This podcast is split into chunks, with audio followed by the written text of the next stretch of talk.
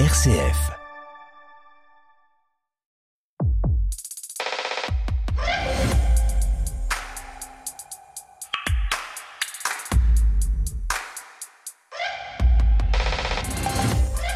Bonjour à tous, amis d'Effervescence, je vous espère en pleine forme au cœur de ce mois de novembre qui enfin nous fait ressentir sa vraie nature. Oui, il fait froid. Et comme chaque semaine, on se retrouve pour le magazine de l'étonnement culturel sur RCF avec un programme très riche qui devrait vous réchauffer le cœur, même si exceptionnellement, nous offrons quelques minutes au Radiodon.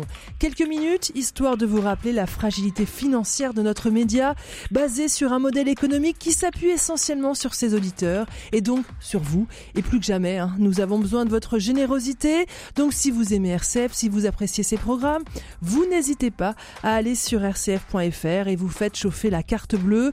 Gros ou petit, tous les dons comptent. Et ici, nous vous disons du fond du cœur, merci. Bon, c'est pas tout, mais c'est l'heure d'Effervescence. Et avant de reprendre quelques madeleines et de revisiter nos classiques, je vous présente nos chroniqueurs. Delphine Fraissinet, bonjour. Bonjour Stéphanie, bonjour à tous. Vous êtes avec nous depuis Bruxelles. Avec vous, il sera question d'estampes japonaises et de Close, un film bouleversant sur l'enfance et l'amitié. François Huguenin, bonjour. Bonjour Stéphanie, bonjour à tous. Vous êtes avec nous du côté de Fontainebleau, vous êtes tombé sous le charme d'un âne que vous avez suivi dans le film EO. Et puis, vous nous avez apporté une magnifique pépite à la voix de velours. Elle s'appelle Blowbird et ses chansons parlent de l'amour, mais vous savez, l'amour, celui qui s'enfuit. Enfin, Valérie de Marniac est à mes côtés. Bonjour Valérie. Bonjour Stéphanie. Vous aussi, vous êtes allée au cinéma. Saint-Omer est sorti ce mercredi. Un film grave et puissant sur une jeune femme infanticide. Mais c'est à vous que l'on doit, et je vous en remercie aussi, un coup de cœur plus heureux et plus souriant que le reste de cette programmation. Parmi vos choix, vous êtes allés à la scène musicale célébrer le grand retour de Starmania. Voilà, le monde n'est pas si stone, Effervescence est de retour et c'est parti, on se dépêche car on refermera notre boutique un peu plus tôt que prévu. Effervescence, une émission présentée par Stéphanie Gallet. C'est beaucoup plus que le goût de Madeleine, l'odeur de la poudre anti-asthmatique qui formait un nuage chez lui. Proust n'ouvrait jamais ses fenêtres. La poussière était partout, posée partout, comme formait une sorte de chinchilla sur les meubles et sur les livres. À sa gauche, sur une table de nuit, il y avait tous les petits cahiers de classe où il écrivait ses œuvres et je me rappelle, quand il est mort, avoir pensé que cette pile de cahiers continuait à vivre comme le bracelet montre des soldats tués. La voix de Jean Cocteau en 1951 évoquant la mort de Proust, un certain 18 novembre 1922, c'était il y a 100 ans, un centenaire qui est l'occasion de redécouvrir l'œuvre de l'auteur d'À la recherche du temps perdu, d'aller au-delà des madeleines, des ombrelles, de l'asthme et d'un certain incipit. Longtemps, je me suis couché de bonne heure. François, pourquoi Marcel Proust reste l'un des plus grands auteurs français ? Ah, c'est compliqué à expliquer parce que, paradoxalement, Proust est à la fois, je crois, considéré comme, en tout cas, le plus grand écrivain français du XXe siècle, avec Céline, on va dire. En tout cas, les deux ont inventé véritablement un style, un langage inimitable, qui n'a jamais été imité derrière eux. Proust comme Céline, quand on veut faire du Céline, quand on veut faire du Proust, c'est toujours foireux. Donc là, il y a quelque chose qui est de l'ordre du génie pur. Comment on peut essayer de comprendre ce génie de Proust ? J'ai envie de dire que peut-être que Proust n'est un romancier qu'en trompe-l'œil. C'est-à-dire que peut-être que Proust, plus encore qu'un romancier, est un écrivain chimiquement pur. C'est-à-dire que le roman est un instrument pour lui, pour dire quelque chose qui est presque de l'ordre de l'essai littéraire, qui est de dire au fond que l'être humain ne regarde le monde qu'à travers le prisme de ses souvenirs, qu'à travers un miroir déformant qui est celui de son imagination, qui est celui de ce que la vie a déposé en lui et qu'il reformule sans cesse dans son cerveau, dans ses passions, dans la mécanique de ses passions, et que au fond, avec Proust, il y a cette conscience aiguë d'une forme de porosité entre l'imagination et le réel. Tout chez lui dans son œuvre romanesque est profondément lié à sa vie, mais tout ce qu'il rapporte de sa vie est profondément modifié par le prisme de ses souvenirs, de son imagination, de quelque chose qui n'est ni de l'ordre de la vérité, ni de l'ordre de l'artifice. C'est très étrange, et donc au fond, Proust est quelqu'un qui nous parle de la littérature, qui est finalement ce besoin pour l'homme de se dire et de dire ce que ses souvenirs et son imagination recomposent de sa vie, sans que personne ne puisse, au fond, discerner exactement ce qui est de l'ordre du vrai et ce qui est de l'ordre de je dirais, j'ai pas envie de dire du faux, parce que rien n'est faux, mais de ce qui s'est superposé, transformé dans le cœur de l'homme. Et c'est sublime. François, un conseil pour les auditeurs qui n'auraient jamais lu Proust, un conseil pour rentrer dans l'œuvre de Proust? Je pense qu'il faut commencer par le début de la recherche, c'est-à-dire Du côté de chez Swann. Pourquoi ? Parce que c'est le premier, et que tant qu'à faire, si jamais il y a le coup de foudre, il vaut mieux les lire dans l'ordre. Après, on peut ne pas tout lire. Moi, quand on a lu du côté de chez Swann, si on veut pas vraiment lire toute la recherche, j'aime énormément Albertine disparue. Voilà, mais voilà, commencer par le commencement me paraît être une bonne entrée en matière. Valérie de Marniac, vous nous conseillez un film pour entrer dans l'œuvre de Proust. C'est Le Temps retrouvé de Raoul Ruiz. Oui, c'est probablement un de ceux qui se rapproche le plus de l'écriture de Proust, même si Proust et le cinéma, c'est un peu un rendez-vous manqué, hein, parce que d'abord il n'aimait pas le cinéma, parce qu'il l'a connu, hein, il avait 27 ans le cinéma avait 27 ans quand Proust est mort, mais voilà, il trouvait le cinéma plat par rapport à la littérature, dans sa capacité, à ce que disait François, à retranscrire un peu les émotions, les sensations. Alors du coup, ça a été un monument un peu difficile pour les cinéastes, Proust. Il y a quand même on va peut-être mentionner juste Un amour de Swann de Schlondorf, avec Ornella Mouti et Jeremy Irons, qui est effectivement pas le meilleur, mais qui se regarde quand même. Et puis pour moi, aussi avant de parler de Raoul Ruiz en 2 secondes, un de celui qui est peut-être le plus proustien des réalisateurs, c'est Visconti. D'abord parce que toute sa vie, il a travaillé sur une adaptation qu'il n'a jamais faite. Et finalement, ces films comme Le Guépard, Mort à Venise, pour moi, c'est les films les plus proustiens qui soient. Donc voilà, il en faisait sans le savoir, en fait. Mais alors, Raoul Ruiz, donc, a lui adapté le dernier tome de La Recherche, donc c'est Le Temps retrouvé. Alors pourquoi il faut le voir ? Bah déjà, c'est une reconstitution historique absolument de toute beauté, hein. C'est un gros budget et une distribution 5 étoiles. On retrouve Catherine Deneuve, Emmanuel Béard, Chiara Mastroianni, John Malkovich, voilà, plein d'acteurs incroyables. L'idée géniale, en fait, pour reprendre aussi ce que disait François, c'est qu'il a intégré Proust à l'histoire du temps retrouvé, et donc on retrouve Proust dans la narration du film à tous les âges, en fait, enfants, adultes, vieillards. Tantôt il est observateur, tantôt il est narrateur. Donc il y a une espèce de mise en abîme comme ça entre sa vie et son œuvre qui est assez captivante. Et puis il y a des trouvailles de mise en scène absolument incroyables, hein, pour passer justement d'un souvenir à l'autre, d'une époque à l'autre, du réel à l'imaginaire. Ça passe par des objets chez Proust, forcément, hein. À un moment, il y a une tasse qui se brise, et puis voilà, ou une fenêtre d'un train qui le renvoie dans son passé.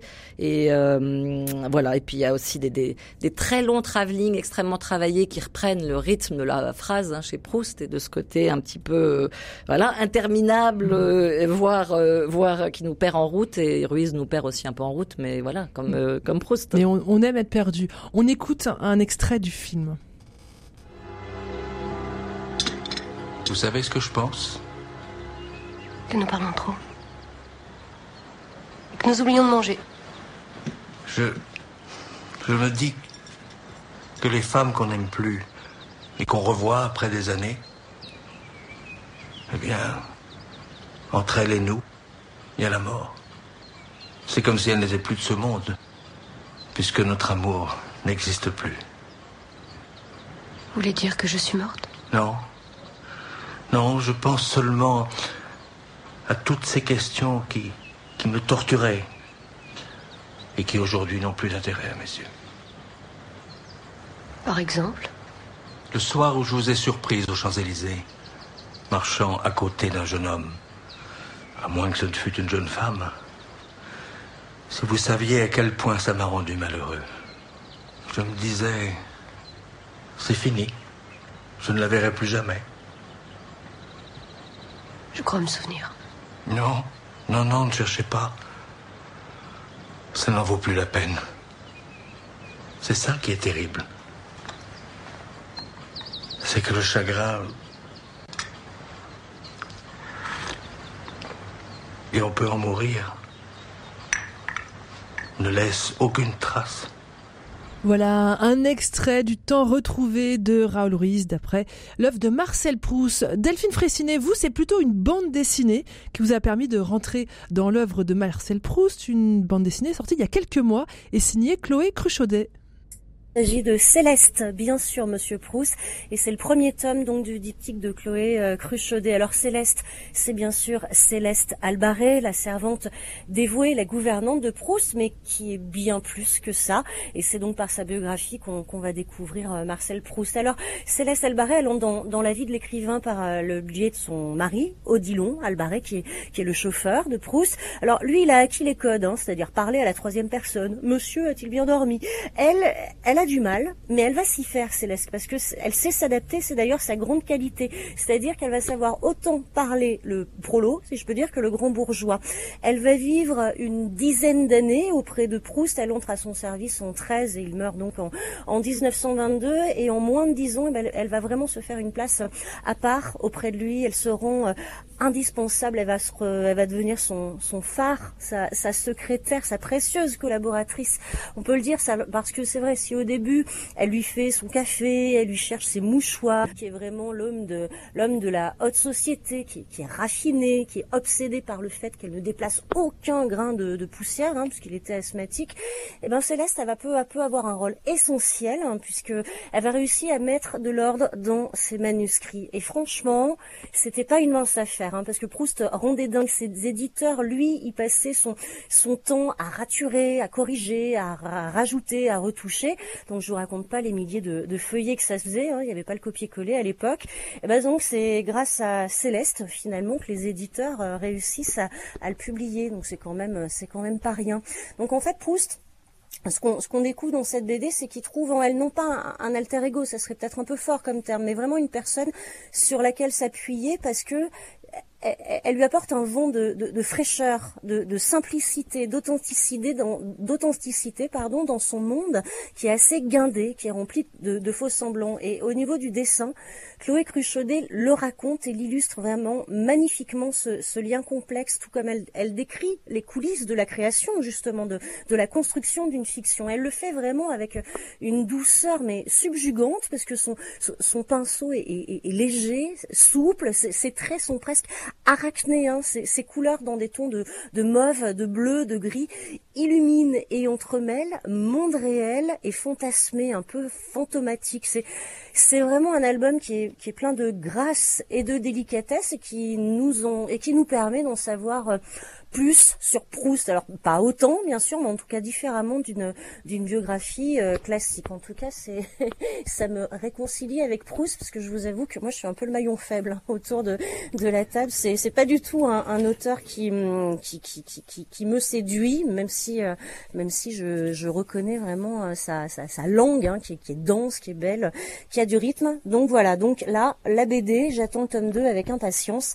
Donc c'est Céleste, bien sûr Monsieur Proust, donc dans la collection Noctambule des éditions Soleil de Chloé Cruchaudet. Très jolie collection Noctambule chez Soleil. Merci beaucoup Delphine. Et non, il n'y a pas de maillon faible dans cette émission. Pour boucler cette page consacrée au centenaire de Marcel Proust, alors quelques notes de musique. Forcément, on aurait eu envie d'écouter un extrait de cette sonate de Vintreuil, un morceau imaginaire et récurrent dans l'œuvre de Proust, qui est un peu le pendant musical de la Madeleine, permettant de faire remonter souvenirs et émotions. Alors quelles sont les œuvres, quels sont les compositeurs qui pourraient revendiquer la paternité de cette sonate proustienne ? Saint-Saëns, Wagner, Fauré sont nombreux à se bousculer au portillon. D'autres penchent plutôt pour César Franck et cette sonate en la majeure.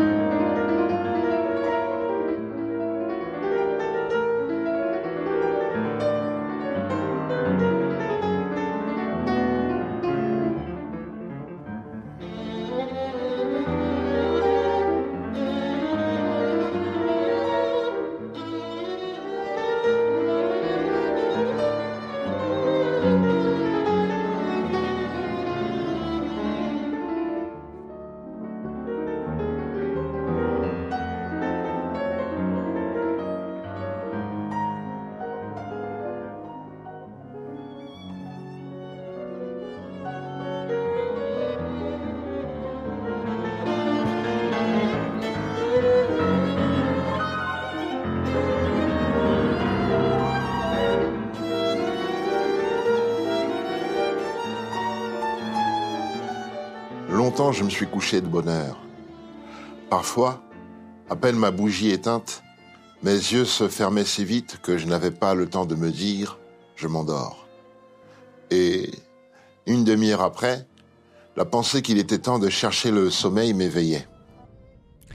Vous avez reconnu peut-être la voix d'Oxmo Puccino et derrière c'est donc la sonate en la majeure de César Franck, peut-être la sonate de Vintreuil dont parle Marcel Proust, jouée ici, s'il vous plaît, par Renaud Capuçon au violon et Martha Argerich au piano. Effervescence, la culture nous unit sur RCF. Pourquoi je vis, pourquoi je meurs, pourquoi je ris, pourquoi je pleure.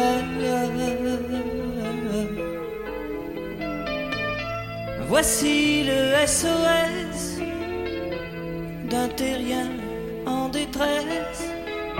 J'ai jamais eu les pieds sur terre. J'aimerais mieux être un oiseau. Je suis mal dans ma peau.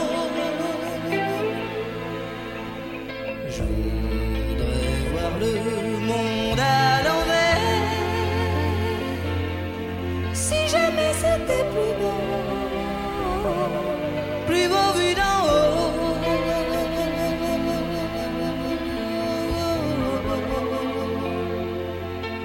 D'en haut.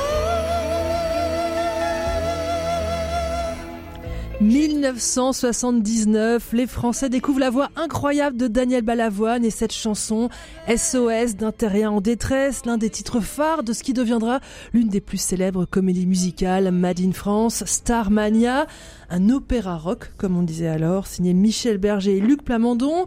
Novembre 2022, le public français retrouve Starmania 34 ans après l'édition de 1988.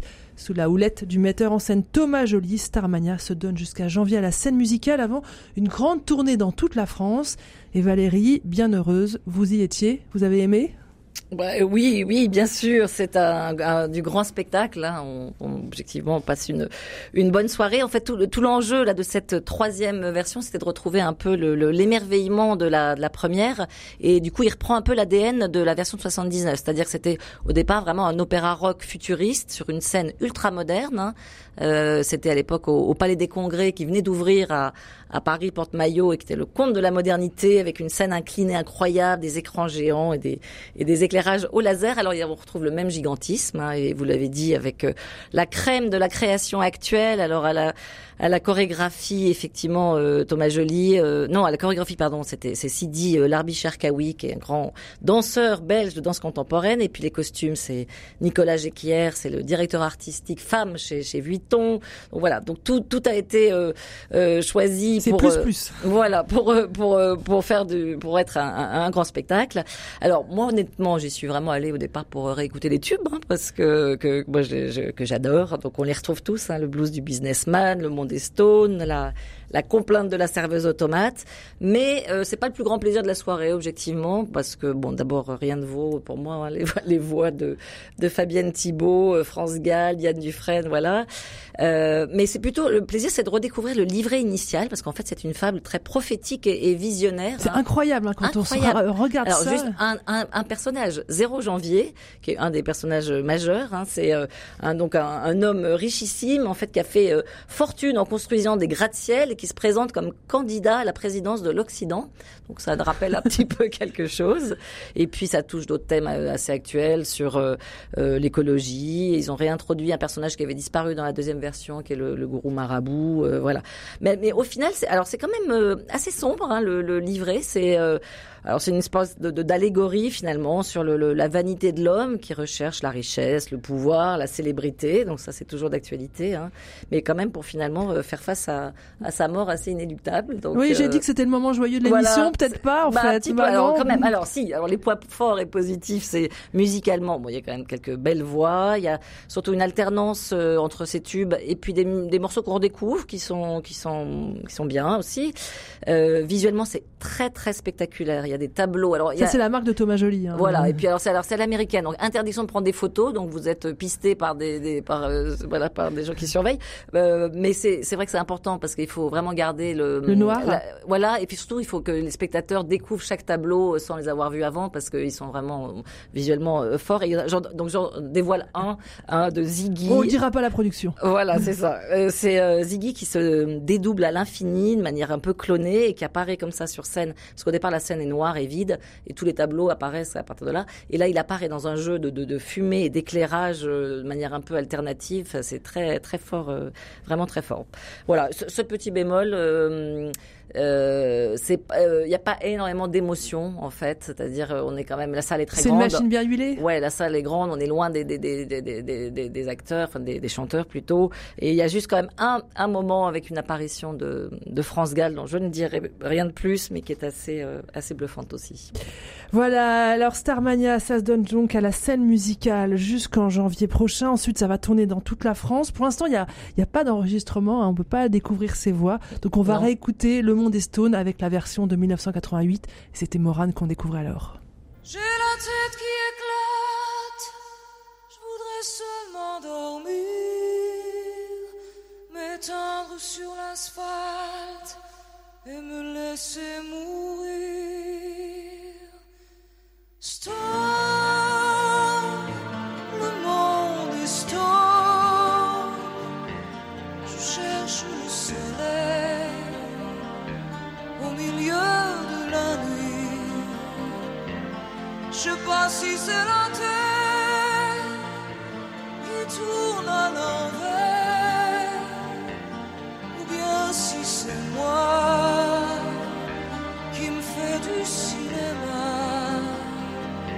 qui me fais mon cinéma.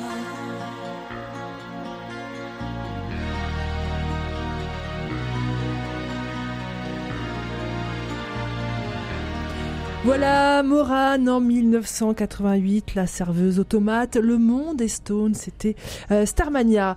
On reste en Belgique, puisque Morane, vous saviez, était belge. Et Delphine, vous nous emmenez à Bruxelles pour une exposition au Bruxelles Museum, une exposition consacrée à des estampes japonaises. Racontez-nous ça, ça s'appelle Shin hanga.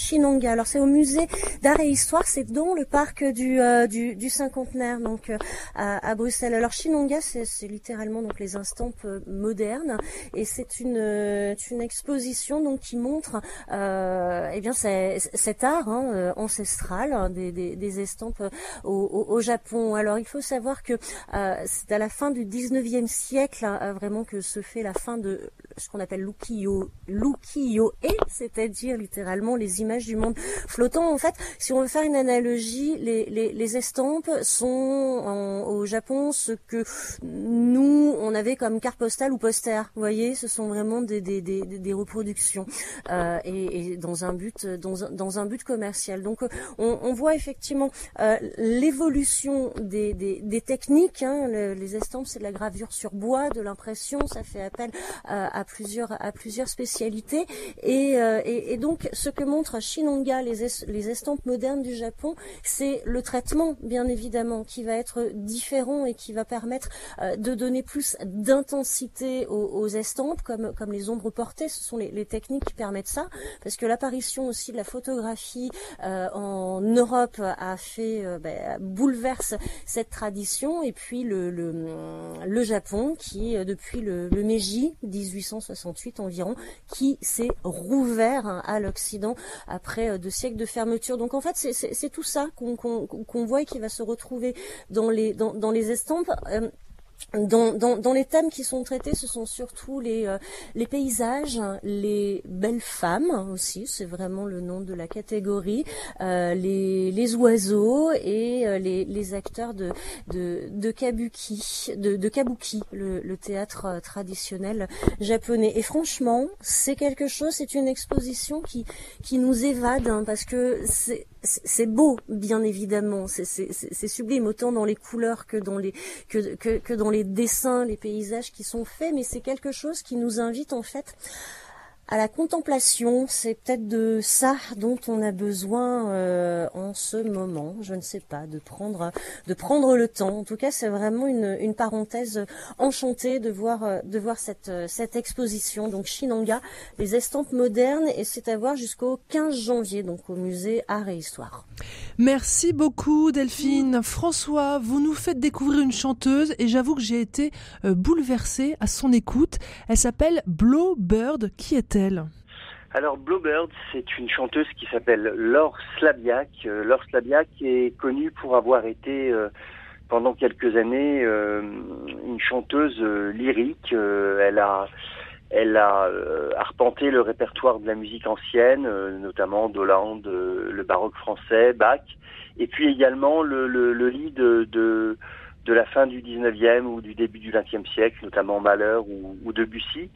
Et puis, elle avait réalisé un premier album en 2018 qui s'appelait Rising, la fin de la tristesse, qui était déjà réussi. Mais alors là, ce second disque est véritablement, pour moi, une découverte absolument stupéfiante.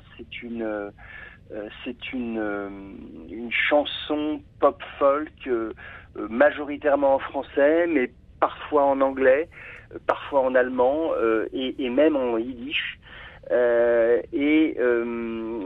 c'est une qui repose évidemment beaucoup sur la voix absolument somptueuse de Laure Slabiak, mais Laure Slabiak ne la joue pas chanteuse lyrique dans ce répertoire-là. Elle chante avec à la fois beaucoup de simplicité, mais aussi une sorte de majesté absolument stupéfiante. Les paroles sont d'une profondeur, d'une poésie incroyable. On parle d'amour qui s'en vont, d'amour qui subsiste. Et l'ensemble du disque est absolument magnifiquement arrangé, notamment par les cordes que son mari, que le mari de Laure Slabiak, Olivier, met en accord. Il y a longtemps que j'avais pas entendu en langue française des chansons aussi bouleversantes. Ouais, moi j'ai pensé un peu à la chanteuse Lassa ou même à Angélique Ionatos. On écoute Blowbird. Donc son album s'appelle Le ciel est partout et le single qui vient de sortir s'appelle L'ombre de mon amant.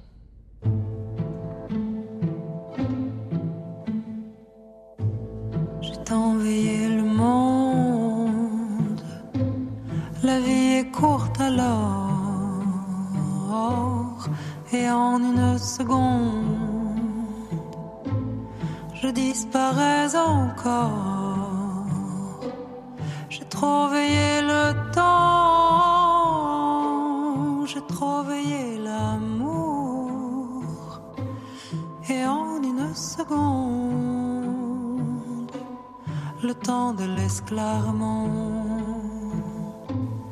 Il est passé le temps de t'avoir et pourtant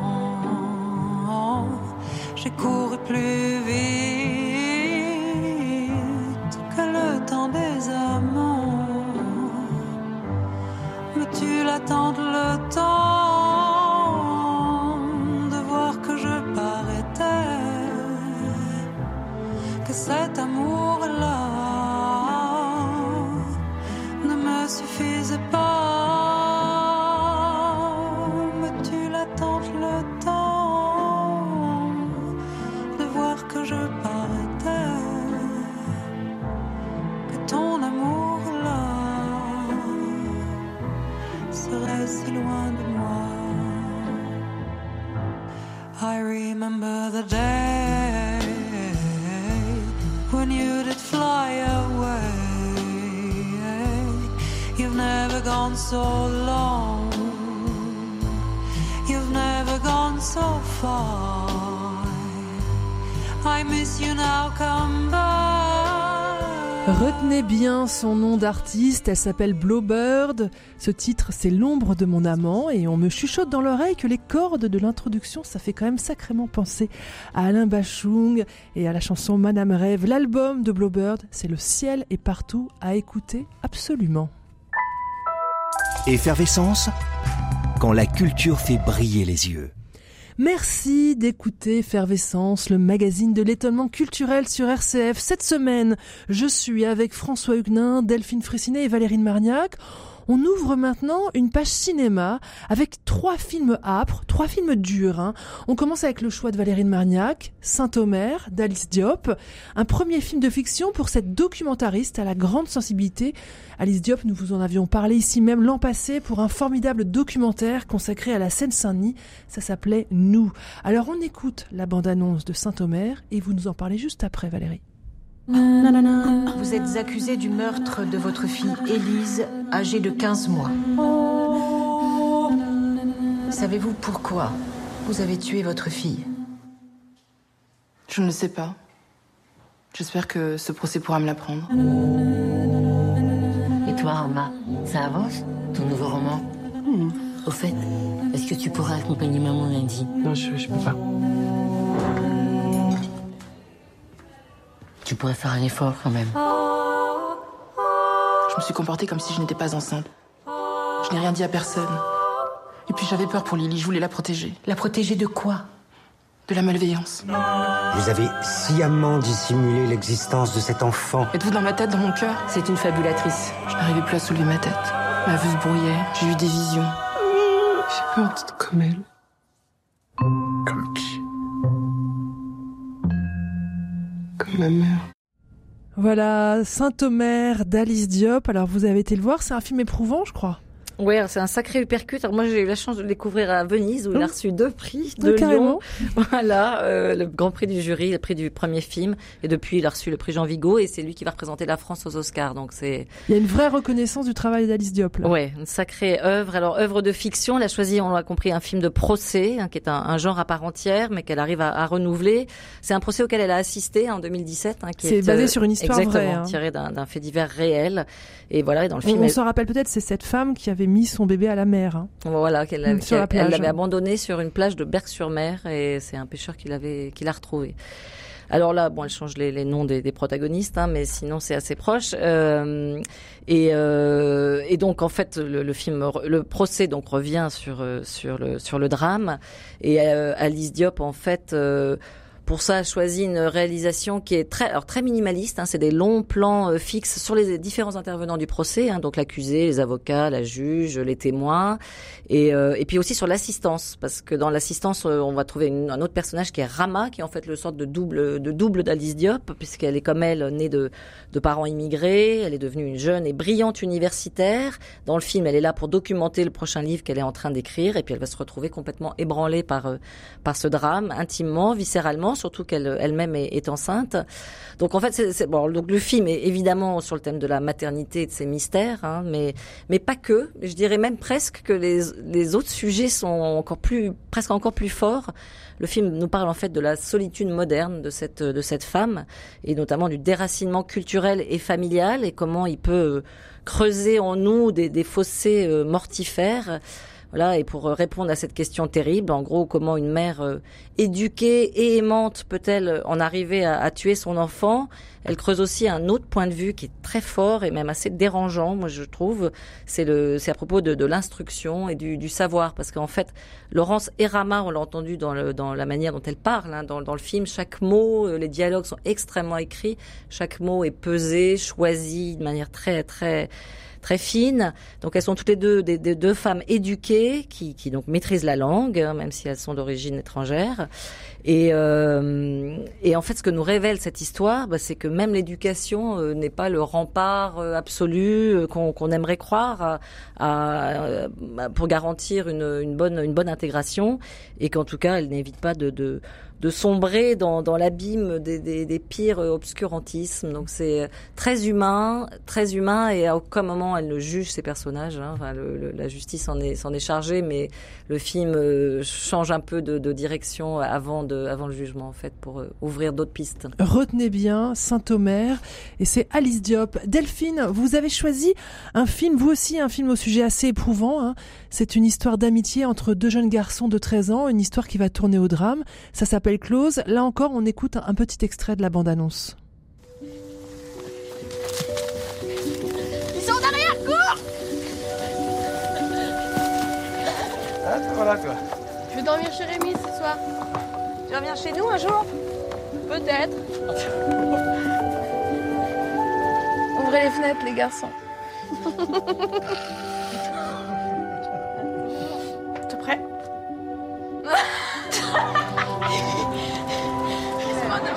Hallo iedereen, welkom in het eerste middelbaar. Est-ce que je peux poser une question? Est-ce que vous êtes ensemble? Non, on n'est pas en couple. Je pense qu'ils sont meilleurs amis plus. Oui, on est plus, mais genre même quasiment frères, c'est pas... Ouais, peut-être que vous assumez pas. Alors, t'es dans la même classe que Rémi?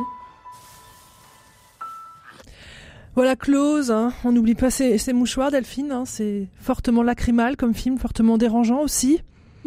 Oui, mais si c'est fortement lacrymal, c'est justement aussi parce que le film le fait sans pathos, hein, c'est-à-dire qu'il y a une délicatesse, il y a une pudeur, il y a une grâce, c'est épuré, toute cette relation qui est montrée, cette complicité infinie entre Léo et Rémi, on l'a entendu dans la bande-annonce, ils sont meilleurs amis, ils sont plus, ouais, ils sont comme des frères, et bah, comme avec un frère, on a des gestes d'affection, de tendresse, et on l'a entendu aussi, la petite phrase, mais que vous êtes en couple.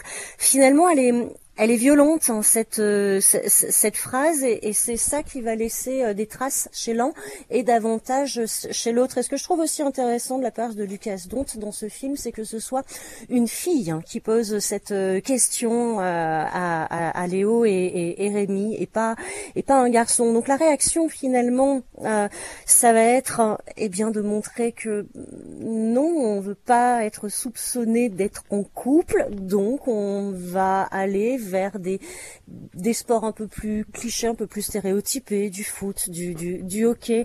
Et c'est vraiment bouleversant, effectivement, dans ce film, c'est que tout se fait par le jeu de regard, de petits gestes. Il y a pas tellement de dialogue, hein. Ils vont pas en parler, ils vont pas s'expliquer, et c'est ça qui est vraiment très très fort. Alors je trouve qu'en plus les deux garçons, Eden Dambrine qui joue Léo et Gustave de Waal, hein, qui interprète Rémi, mais alors ils sont mais époustouflants, enfin ils sont naturels, ils ont une sensibilité à fleur de peau, ils sont très très très justes, et tout comme les mères aussi qui ont un rôle très important, Léa Drucker et Émilie Dequesne. Alors en fait, c'est vraiment toute l'exploration en fait de la puberté du côté masculin, ce qu'il avait, il avait fait le pendant féminin avec son premier film, hein, Lukas Dhont, c'était Girl, vous vous souvenez, hein, c'était l'histoire de cette adolescente née garçon qui rêvait d'être danseuse, et là donc il prend le contre-pied, on peut dire, et franchement c'est un film plein de grâce. Ce qui est incroyable, c'est qu'il a que 2 films à son actif, mais alors moi, franchement, je vous dis, si les suivants sont la même veine, ben, il aura une belle carrière, hein, Lukas Dhont. Il est vraiment en train de construire une œuvre. Donc, allez-y, soyez émus, bouleversés, et questionnez-vous aussi sur les petites phrases et les étiquettes qu'on pose peut-être aussi un petit peu trop facilement. Voilà. Valérie, je crois que vous avez vu Close, vous avez aimé vous aussi? Alors j'ai aimé, j'ai trouvé qu'il n'avait pas la force de Girl, que c'était un peu plus convenu, et on est quand même un peu plus dans le mélo dans ce film-là, mais c'est quand même effectivement magnifique, et ce qui questionne formidablement bien, c'est effectivement la masculinité toxique et les effets que ça peut avoir, et puis c'est aussi un très beau récit émancipateur sur le passage à l'âge adulte, et ça c'est toujours très fort au cinéma. Lukas Dhont, donc, qui filme ce passage de l'adolescence avec beaucoup de délicatesse. Il a obtenu, je crois, lui aussi, le Grand Prix du jury au Festival de Cannes, je me trompe pas? Oui, c'est ça, il est en compétition officielle. Ouais. On change complètement de style pour le 3e film de notre sélection aujourd'hui. C'est aussi un film âpre, hein, François. Vous avez vu une sorte d'ovni, lui aussi récompensé à Cannes par le prix du jury cette fois-ci. C'est EO. Alors EO en français, bah, c'est Ian. On parle donc des vocalises d'un âne. EO, c'est un film signé d'un très vieux monsieur, je crois qu'il est octogénaire, hein, le polonais Jerzy Skolimowski. Vous nous racontez? Oui, alors EO d'ailleurs, je l'ai appris, hein, on dit IO en polonais. Donc IO, c'est effectivement un film tout à fait étrange. Mais qui ne vient pas de rien. En fait, il faut se souvenir qu'en 1966, c'était pas hier, Robert Bresson avait réalisé un film absolument somptueux avec Anne Jasinski qui jouait le modèle féminin chez Bresson autour d'un âne qui s'appelait Balthazar. Ce film s'appelait Au hasard Balthazar et Skolimowski dit que c'est le seul film de sa vie qu'il a vu où il a pleuré. Et donc il avait, je pense, en tête depuis très longtemps... Il n'avait pas vu Close alors? En tout cas, il avait en tête depuis très longtemps de faire lui aussi un film qui racontait l'histoire d'un âne. Donc évidemment, pour ceux qui ont vu le film de Bresson, on a du mal un peu à l'oublier. Et pourtant, c'est un film très... c'est vraiment... Il y a le style Skolimowski, c'est quelque chose de très âpre, où on voit cette âne qui passe... de la ville à la campagne, de la forêt, et entre les mains d'hommes ou de femmes qui sont tous aussi noirs les uns que les autres, aussi méchants souvent, et cette âne incarne quelque part une sorte d'innocence, comme c'était le cas dans le film de Bresson.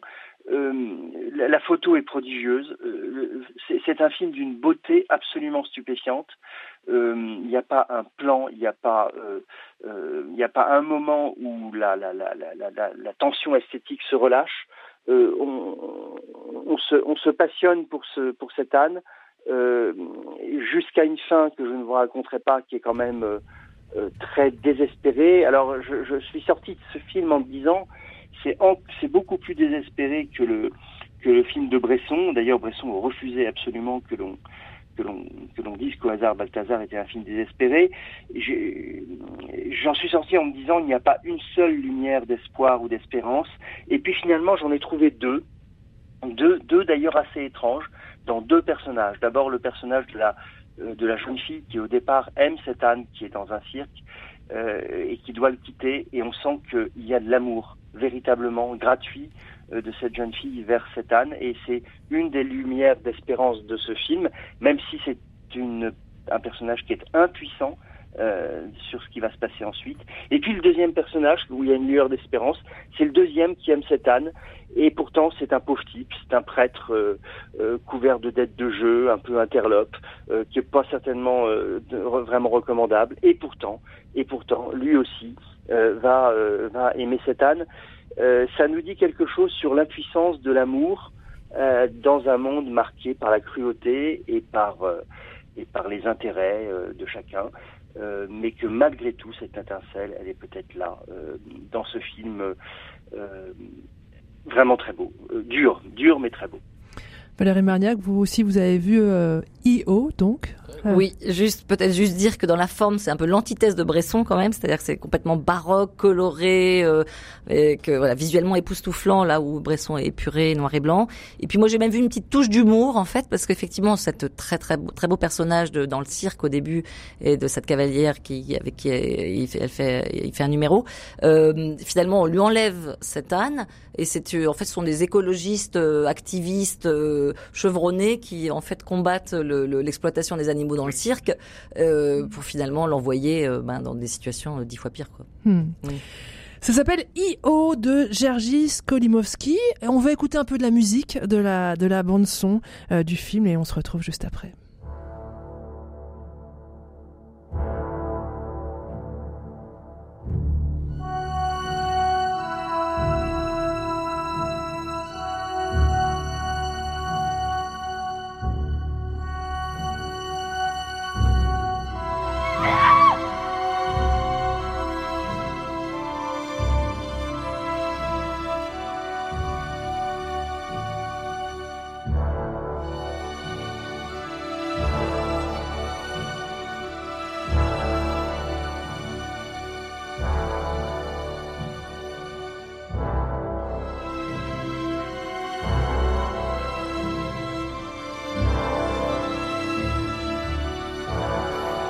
Et Pierre Samanos, hein, qui réalise l'émission, me dit de conseiller d'aller voir déjà la bande-annonce qui est tout à fait hypnotique. Valérie de Marniac, il y a quelque chose qu'on n'a pas dit pour EO et qu'on entend dans cette bande-annonce, c'est que c'est un film sans parole. Oui, c'est en ça que c'est du grand cinéma, c'est-à-dire que ça raconte vraiment une histoire, on comprend tout, mais uniquement par l'image, le montage, la musique, donc c'est impressionnant. Ouais. François, un dernier mot sur EO ? Non, on a tout dit. Effectivement, c'est enfin, pour moi, ce sera peut-être le film de l'année pour l'instant. Effervescence, Stéphanie Gallet. J'ai l'impression que pour terminer cette émission, on a besoin d'un peu de légèreté, de beauté. Alors, je vous propose un peu de soul musique. Ben, l'oncle soul. Alors, maintenant, on dit Ben. Hein. Ben, l'oncle soul, c'était avant. Maintenant, c'est Ben. Il est de retour sur les routes avant un album qui devrait sortir en février prochain. On va écouter Levitate. Je sais pas comment on dit, Levitate. C'est le nom du premier extrait du futur album. Moi, je trouve ça très beau. Puis, ça fait du bien d'écouter ça. Allez, Ben.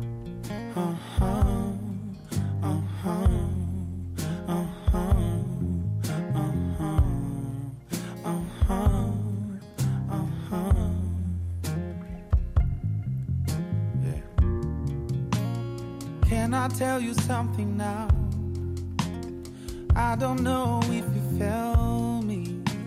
Sorry, but it's been a while. You don't know, it's kind of crazy. I don't even know your name. Holding on, I don't know why. You're just doing something to me. I know when I think you're mine. Everything levitate, levitate. Everything levitate, levitate. Everything levitate, levitate. Okay. Or maybe you know my name, silently watching over me. Maybe we rise and feel the same when everything levitates. Everything levitate, levitate. Everything levitate, levitate. Everything levitate, levitate. Okay. Everything levitate, levitate. Everything levitate, levitate. Everything levitate, levitate. Levitate, Ben qui sera en concert aux Herbiers en Vendée le 25 novembre et puis il ira à Nice, ça sera le 9 décembre, à Nantes le 10 décembre et enfin à Paris au Trabando le 13 décembre. C'est la fin de cette émission Effervescence. Merci de l'avoir suivi, merci à ceux qui nous en ont donné la substantifique moelle. Il y avait donc François Huguenin, Delphine en Belgique et puis Valérie juste à mes côtés, Valérie de Marniac. On termine comme d'habitude par une citation proustienne forcément. La lecture est au seuil de la vie spirituelle, elle peut nous y introduire, elle ne la constitue pas. Voilà, bonne lecture et bon week-end à tous.